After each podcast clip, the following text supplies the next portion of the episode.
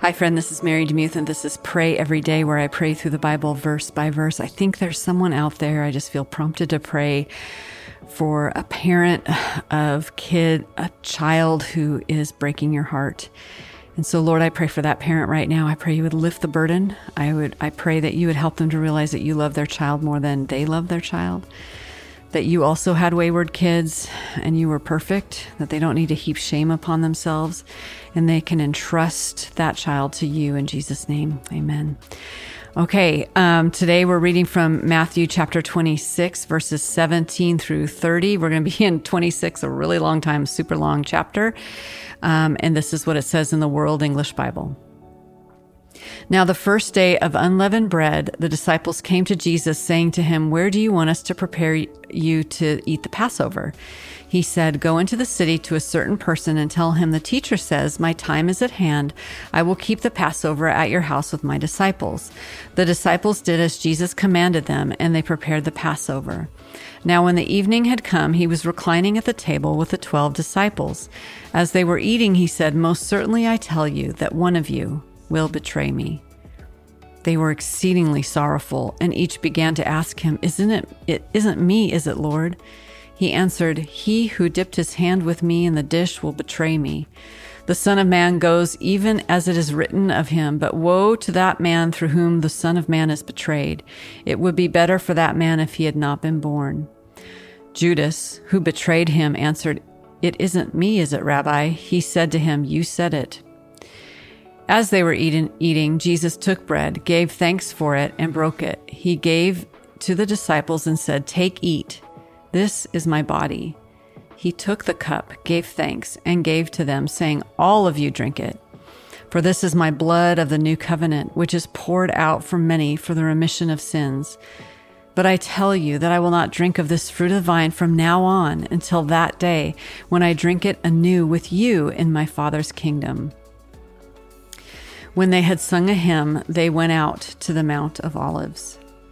Mind if I pray for you? Lord, help us to remember the um, the sacrament of your supper, of understanding your broken body for us and your blood that was shed for us in this new covenant. No longer are we enslaved to the law and the old covenant, but we are set free in the new covenant.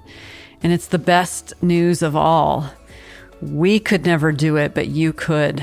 And as we take your supper, we're reminded of that. It's all you, Jesus. It's always been you. It's ever, always you. You are so worthy of our worship, so worthy of our dedication and devotion and surrender and life.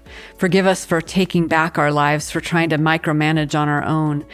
And Lord, forgive us for worshiping at the altar of control. I definitely have. We've had some up- upheavals in our lives in the past couple months, and things have been unsteady and painful. And when that happens, Lord, I just want to snatch up control. Um, so, Lord, help me instead to relinquish that control and to entrust my life and our decisions and our next steps with church to you. And I also pray for those who are working through church and trying to find a place, or maybe they're um, having a hard time um, with the church they're going to, or maybe they're churchless right now and feeling orphaned. Lord, I pray, I know you're gentle and kind and gracious, and I know you lead people that way, so I pray that you would. And really, Lord, it's just about finding the right community that we can grow in. And so I pray that for my friend today. Lord, um, thank you too for just the sheer act of obedience and going to the cross. Of course, we're going to see the agonizing toil of that in the Garden of Gethsemane as we continue to read. But that decision was something you made from the beginning, from the foundation of the world. You were going to rescue your people, but it involved agony, it involved sacrifice. And Lord, it reminds me that as we are Christ followers, we are going to follow in your footsteps. We're going to ask the question, what would Jesus do? And in that, there will be per- persecution. And Paul often says, Don't be surprised. Don't be surprised at the fiery ordeal among you. Don't be surprised at persecution.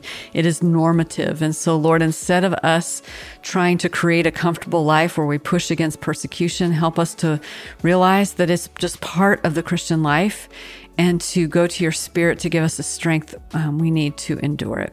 I pray all of this in Jesus' name. Amen. Thank you so much for listening to Pray Every Day. If you want to support the podcast, you can do that at patreon.com slash pray every day.